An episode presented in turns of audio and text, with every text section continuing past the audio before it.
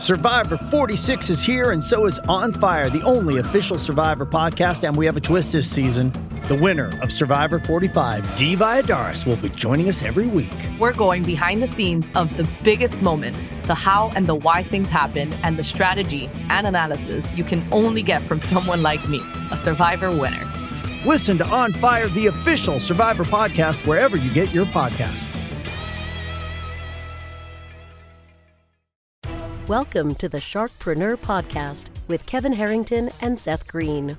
Kevin Harrington is the inventor of the infomercial, one of the original sharks from the hit TV show Shark Tank, and has generated over $5 billion in TV and digital direct response sales. Seth Green is the world's first trusted authority on cutting-edge direct response marketing, a best-selling author, and the only three-time Marketer of the Year nominee. On the podcast, Kevin and Seth interview sharkpreneurs who share straight talk on what it takes to explode your business. Welcome to the podcast. This is your host, Seth Green. I am here always with the inventor of the infomercial and the original shark on Shark Tank, Kevin Harrington. Kevin, thanks so much for being with us. Good to be here, Seth. Looking forward to today's program. It's going to be fun. You got it. Our very special guest today is Mike Dillard. He built his first $1 million business by the age of 27. In 2010, he founded a financial education company to teach others how to achieve financial freedom through investment strategies commonly reserved for the wealthy, and acquired, get this, 8,600 paid customers in 7 days. Combined, his businesses have produced more than $60 million in revenue without any outside funding. His primary company today is Self-Made Man, which provides over 500,000 entrepreneurs with the knowledge and skills they need in order to achieve their goals in life and business. Mike, thanks so much for joining us. Absolutely. It's a pleasure to be here. Thank you guys so much. It's good to see you again, Kevin. You too, buddy. Absolutely. Hey, I'm going to start off. So, Mike, how did you get to 500,000 people like that? What was the secret? Well, you know, it's been a journey. I've been building my audience and newsletter now across 3 different companies for the past 10 years. And I've had people follow me and subscribe to my work from that entire time who still read today. And I think it's a matter of always delivering value, always having their best interests at heart, and, you know, really involving them in your life story and the story of your businesses. And again, those companies are in 3 different industries, and yet those folks have followed me from company to company just because we have a fantastic relationship. Yeah. So did you, as an entrepreneur, when you were building that following, did you have like a customer acquisition cost that was allowable, or was it sort of viral, or like, you know, just trying to get an idea of, you know, because someone can sit down and say, okay, I can get a customer for, you know, $8, and now let's go spend, you know, $250,000, but you're only going to get $30,000 then, right? So yeah, how'd your model work? No, absolutely. In my very first company 10 years ago, we relied a lot on affiliates and affiliate marketing and our referral program. So I'd say that produced about 90% of our opt-ins and customers. Right. But I quickly found that with affiliate marketing, you don't have control over your growth. Other people do. And so we learned that lesson the hard way. And then in my second company, and ever since then, we haven't really had affiliates because we need to control our traffic, our revenue, and our growth. So everything I've done since then relies on paid media. So for the past 2 years specifically, you know, I'd say 95% of our subscribers and customers are done through paid Facebook ads. We drive those folks to an 1.5-hour long training webinar, which does a couple of things. If someone's going to register for a webinar, they're very committed to, you know, acquiring that knowledge. They're going to enter in their real email address 99% of the time. And we sell a product on there that's about $1,500, which allows us a ton of room from an ad spend perspective to go out and really advertise quite heavily. So on average, we'll get 700 to 1,000 email subscribers / webinar registrants every single day. Nice. Yeah. Very nice.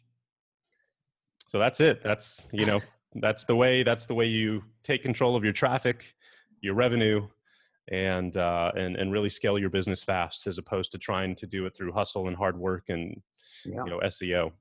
Well, Seth, that's right down your alley, Seth. So go ahead. I'm sorry. Yeah, so it sounds like you are getting great results on Facebook. What are you doing in terms of so that you're not 100% dependent on one social media platform? That's the risk we run right now. We've been playing around with Google AdWords and trying to get that to convert, but frankly, after 3 months, we're still struggling to get that to work. We're moving into Instagram here in the next 2 to 3 weeks, and so we'll start heading down that channel as well. And then the project that you and I had talked about, a little bit before the call, is going to give us a bunch of new abilities that will allow us to start going into YouTube as well, and Twitter and other Snapchat. Now that they're going to have a paid, ad program as well. So we've got our main arrow, but you're right. If something happens to Facebook, that's our entire business, and it's a pretty risky place to be. So we've got to diversify. Listen, I've been there. I've had 3 different Facebook ad accounts shut down, in the last X number of years. We've had clients that were spending millions of dollars a month on Facebook ads, and one day Facebook just said, sorry, we don't want your money anymore. Right. So you already know it. I've learned it the hard way multiple times. I've got the scars. So I would say, don't just be dependent on Facebook, but you don't need my advice. We're talking about Self-Made Man. What about, you're trying to reach entrepreneurs, right? Mm-hmm. Absolutely. Any testing of LinkedIn? Not yet. That's on the to-do list as well. And that'll be an interesting audience, right? Because it's primarily, I'd say, more on the business corporate side, B2B. But that's absolutely an avenue that we'll head down, because the quality of the individuals there, I think, is quite high. So Mike, you got any examples of transformations that have occurred with any of your followers, people that taken your advice and some, I'm sure you've seen some things, huh? Yeah, absolutely. The neatest part is that a lot of students that I've had, especially a few years ago, I wrote a book that has sold a couple 100,000 copies. And that book spawned probably 12 to 24 different businesses that are now probably bigger than mine. So young guys and gals in their 20s, finding this, having a light bulb, getting to work. And here they are, 5-10 years later, just crushing it. Nice. But a good feeling, isn't it? Huh? That's why we do what we do. And the teacher passes the teacher.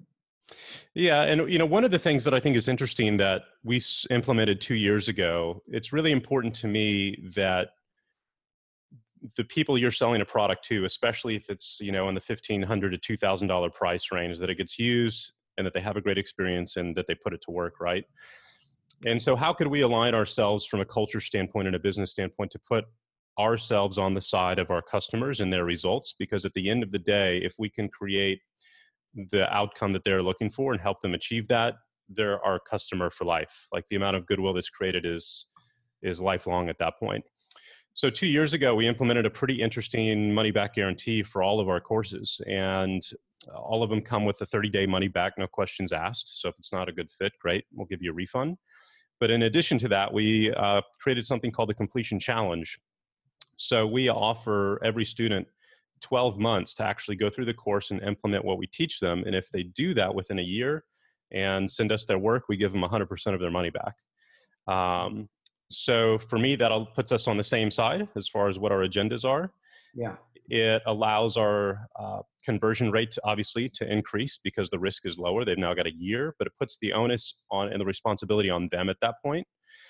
And for those who finish, we get a glowing testimonial almost every day from somebody who finishes. They get a check, and they're a customer of ours for life at that point, and an evangelist. So yeah, you're buying so much goodwill there, because a lot of times, we have courses that our struggle is we get them to first. You got to get them to buy it, then we got to go take the shrink wrap off the darn thing, and then implement it and actually get the result. So I love that your guarantee has conditions attached to it, almost incentivizing them a further way other than just, hey, you bought it, you should do it, you wanted the end result, but kind of, hey man, you can have it for free if you'll just do the darn thing. Yeah. Yeah. And it's, it's, people can't believe it. They're like, oh my God, I actually got a check. So, it's been a cool strategy that we've implemented. Hey, Seth, I just noticed Mike's got that mic hanging down there. He must do a bunch of podcasts. Yeah, that's pretty professional. That's a good look. Don't you think, Seth? I do. I think you might have been on one of those. That's good. You do. So have you do podcasting too, Mike? You have your own or? Yeah. Self-Made Man, the Self-Made Man podcast. We started it about 2 years ago, and we average about 150,000 downloads a month on that. Nice. We do an episode a week. And, you know, it's interesting. A lot of people ask me if they should start a podcast these days. And my advice to them is absolutely yes. If you have an existing audience or customer base and you want to build rapport with them and strengthen the relationship, which is why I started mine. Yeah. And the ROI from a goodwill perspective has been off the charts. Yeah. But if you want to start a podcast from scratch without an audience in order to turn that into your platform, I would choose a different route at this point, because it's a really long uphill battle. There's not a lot of money in it. And there's no way to, put paid traffic towards it to grow it, unless you're, selling other products, then you can dump that money into it. So, yeah. And if for many episodes, you're going to hear crickets, you don't have enough listeners if you're starting from scratch, unless you're going to buy a lot of traffic, like you say. So, it's not an easy process. So, so right now, these transformations, some of these companies that have kind of taken off and grown like that. Do you ever partner with any of these folks, or is this only, kind of good luck to them and they're off to the races on their own? They usually become friends because if I see someone who's really using my stuff and they're taking action, I love to start helping those folks. Many of them have been running, annual events for their customer bases. And those are really the only events that I'll go speak at. And I'll speak for free. I'll fly out there just to support them because they did it. They really put the effort in. Yeah. Oh, great. For the entrepreneurs who are going through Self-Made Man and that, what are you finding are some of their biggest challenges? Oh gosh. This is such a journey, right? Entrepreneurship. It starts with choosing a company name at this point, which, especially if you want to find a matching domain name, is incredibly challenging these days. I've spent a lot of money for the last two company names and domain names that I've purchased. One, I had to pony up $50,000. The second one was $25,000. Mm. So, starting there. But what's interesting, my biggest piece of advice, if you've never built a business before, if you're not making at least seven figures a year, that's a sign that you haven't mastered a skill set yet and become an expert at something. Whether that's bringing a specific area of expertise to the table already in your former or current career, maybe as a doctor, nutritionist, fitness coach, whatever it may be, or going out and acquiring a single skill set, which in our particular case in online marketing, it has to be sales. If you don't know how to write direct response ad copy, if you don't know how to have a persuasive argument and to communicate persuasively via email or video, nothing else matters. It doesn't matter if you know Facebook advertising or not, or Google AdWords. If you can't sell online remotely, you're done. So that is always a piece of advice that I give. The first piece of advice that I give to folks is to go out, master a skill set, ideally direct response copywriting, learn how to sell. And once you can do that, the world really just opens up to you quite quickly. Mike, what kind of like trade shows or trade organizations do you either participate in or recommend people focus on for making good connections? In this space specifically, I think traffic and conversion by digital marketers is probably the highest quality event out there each year. Yeah. There's a couple of good masterminds out there as well, depending upon what you're looking for. I think, Keith Cunningham's organization here in Austin is absolutely fantastic. If you're looking to learn how to become a business owner instead of an operator, meaning how do you take yourself out of working in the business and put yourself in the role of working on the business, learn how to manage your financials, your cash flows and hire and fire. I think Keith's program is fantastic for that. I myself am a part of a group called Tiger 21. There's about 550 of us throughout the world. Typically, high net worth individuals who've had an exit. I haven't had one yet, but that's what I'm working on. Yeah. And our focus in that organization is really investing, deal flow, legacy, teaching your children about money and philanthropy and things like that. They just launched in Tampa, I believe. I was approached by them. Yeah. Yeah. Fantastic organization. I was the founding member of the Austin chapter 3 years ago, and it's been awesome. Fantastic. Yeah. All right. Seth, you got any words of wisdom for us tonight? Well, you talked about the challenges that your entrepreneurs are facing as they come through your platform. With all the success you've achieved, what's your biggest challenge? You know, my biggest challenge is moving from the operator to the owner role. I'm used to doing everything myself. I'm the when you're the face of a brand and you're the teacher, you're the educator. Folks want to hear from you, so I can't really outsource my marketing or my copy. They're buying into me and my leadership, right? So it's a very leadership-esque based business, and getting out of that and starting to build an asset and a company that is independent of myself and my face is my biggest priority. And so that's what we're transitioning Self-Made Man into in the next 2 to 3 months, is more of a platform where essentially I'm now the chessboard, or at least providing the chessboard, and other people are the chess pieces on the board, and I can take myself out of it and really play the game at a bigger level. So that's what I'm focused on, is hiring, team building, culture, and that whole transition piece, which is interesting because it's a completely different skill set from what would get you from, let's say, 0 to 7 figures in order to go from 7 to 8 or 9. Talk a little bit about the platform we were talking about ahead of the call, if allowed. Yeah, well, the advice that I would give to folks is to really think strategically about what you want out of your business 5 to 10 years from now. Starting an experts-based business like I've run over the last 10 years is probably one of the easiest to start. It's very easy to make 6, 7 figures in, even 8. But there's no exit from it. I can never sell my business because it's me. Tony Robbins can never sell his business because it's him, right? So that is fine until it's not anymore. So around 5, 7, 10 years, as I've been doing, I'm a little burned out, and I'm ready to build an asset that has value that's independent of myself, so I can sell it, I can have an exit, and I can go do different things. So for folks who are just getting started, I would just think about, what do you really want 5 to 10 years from now? Engineer that backwards and make sure that you're on that track. And I think one of the primary questions to ask yourself is, do you want to build a company you can sell or not? And those are two very different companies at the end of that question. So I think that's critical. And the platform for me is my strategic move into that path, if you will. So it's one of the biggest questions we had on, that was relevant on Shark Tank, was what is the exit strategy, right? And right. Begin with the end in mind, because so many people would come in as private companies and they want 100,000 for 10% of their private company. But when will we ever be able to cash out or have an exit if you're going to stay private, all your life, et cetera, et cetera. So it's obviously a very, appropriate thing to be thinking about from the very beginning. Kevin, do you mind if I ask you a question? Sure, go ahead. One of the biggest questions that I've been asking myself recently is, we'll be launching this platform in February, and we'll be profitable, we'll have revenue, we'll have a lot of customers from day one.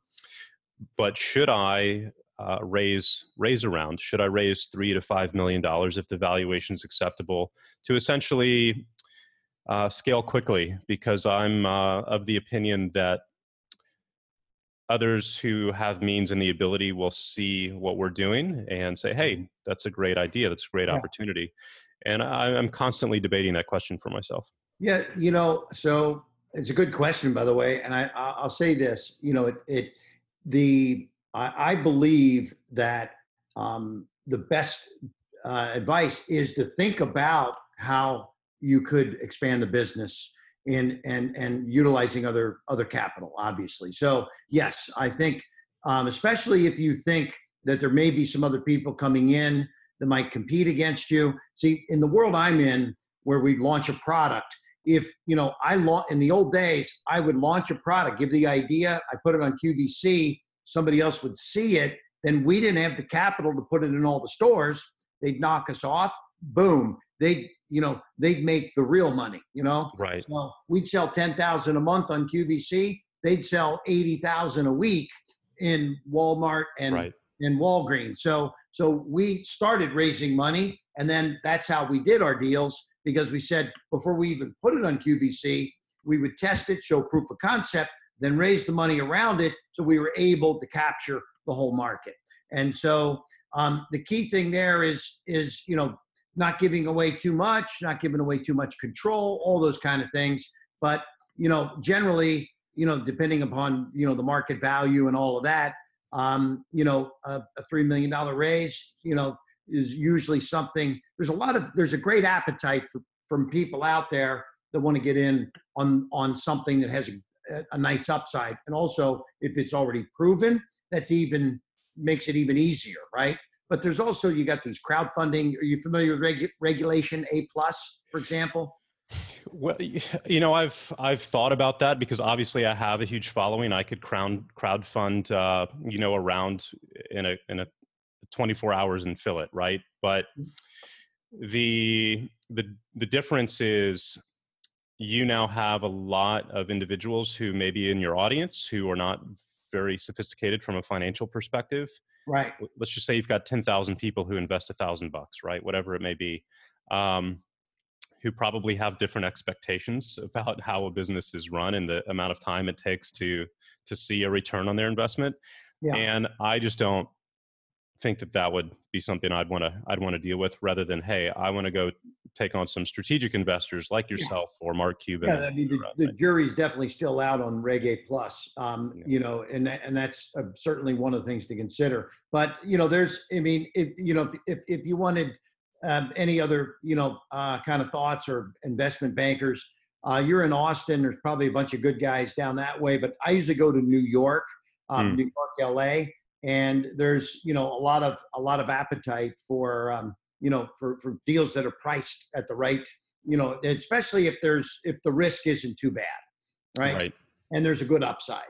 So, right. But yeah, I think if $3 to $5 million can help you 10x your business, then it's, I believe it's a good thing to explore. And look, in a worst case scenario, at the end of the day, if it's available, and for whatever reason you decide not to, what could be so bad? You turn it down and don't pull the trigger. But to know that it's available and there it is, and now this is what I'm going to do with it, and you can see those numbers, as long as you've got control and you don't have any major issues with your operating agreement and stuff like that, then I would definitely say it's certainly worth exploring, if not even saying, holding the trigger to say yes. Right. That's the way I've been thinking as well. So yeah, be happy to talk to you privately. Yeah. Thank you. I appreciate that. All right. Thank you very much. Yeah. Mike, for those of our listeners and viewers who are interested in learning more about Self-Made Man and everything else you got going on, what is the best place for us to send them? mikedillard.com would be great. Okay. All right. Thanks, everybody. Great episode. And we will see you next time. Awesome. Thank you guys so much. Good seeing you again, buddy. Take care. Likewise. Good luck. Talk to you soon. Thank you very much. Bye-bye. This show has been produced by Market Domination, LLC. To discover how you can have your own show completely done for you and turn it into a real published book and become the authority in your marketplace, go to www.marketdominationllc.com/podcast offer. This podcast is a part of the C-Suite Radio Network.